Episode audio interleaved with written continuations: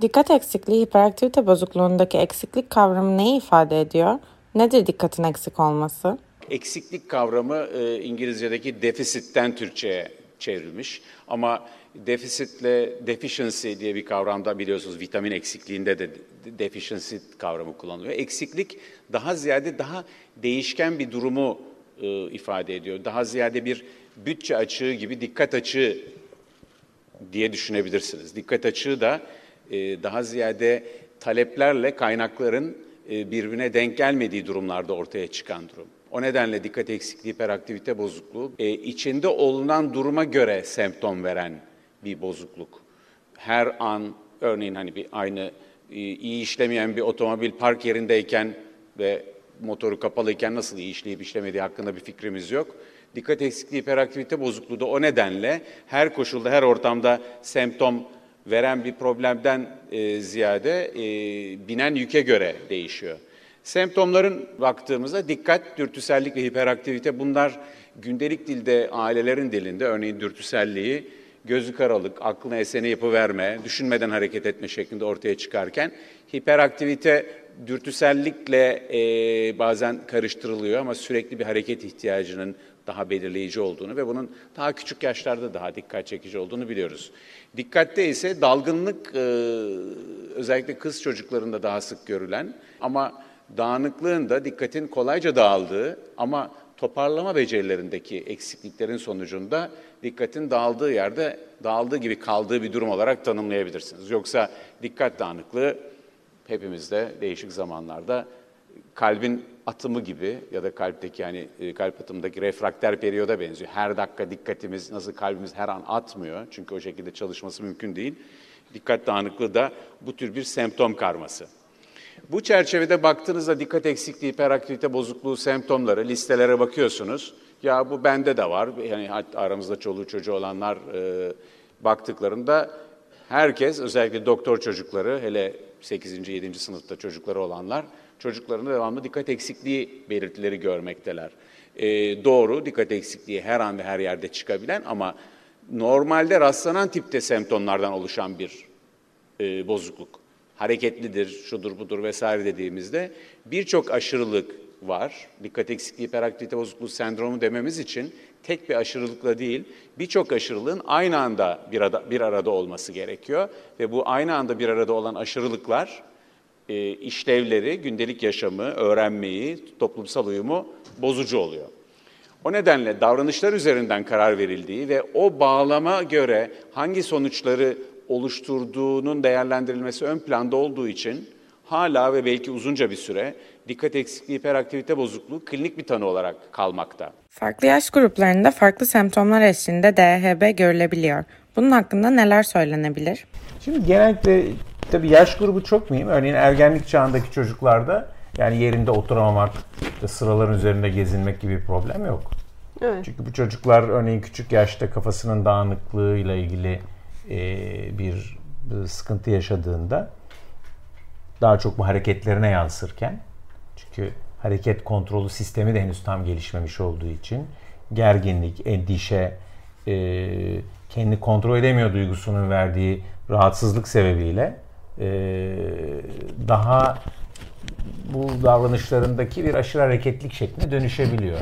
Ama mesela ergen yaşta bir çocukta hatta e, ya da bir lise öğrencisinde bu dersten kopukluk, dalgınlık, alakası şeylerle ilgilenme şeklinde ortaya çıkabiliyor.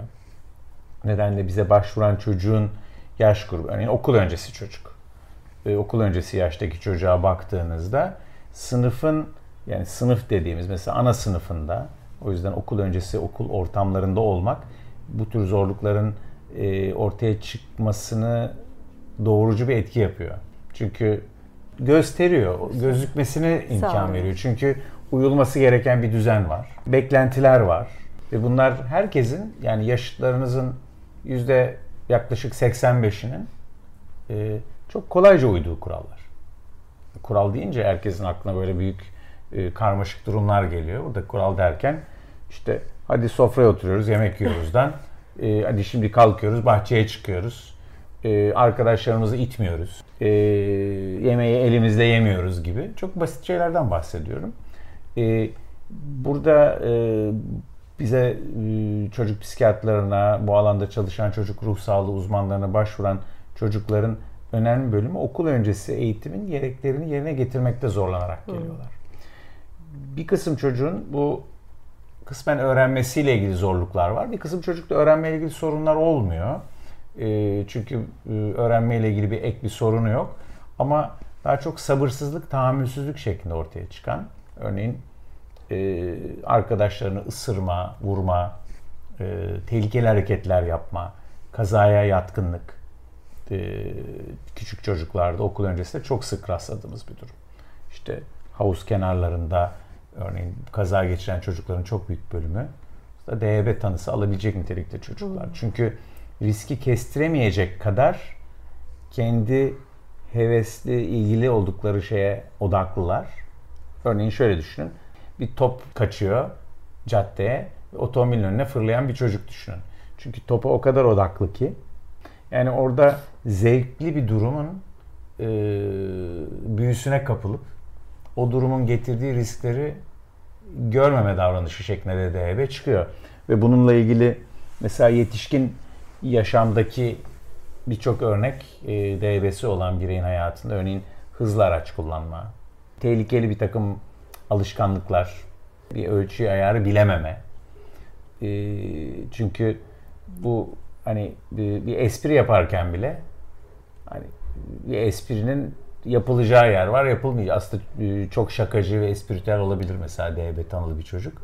Ama e, birçok kişi diyelim ki sınıftaki öğretmenin yokluğunda o espriyi yaparken e, bizim DB'li e, çocuk bunu e, kendini tutamayıp e, hocanın varlığında yaptığında başını derde sokuyor. Kendini tutamama meseleleri çok e, başımıza gelen e, konular.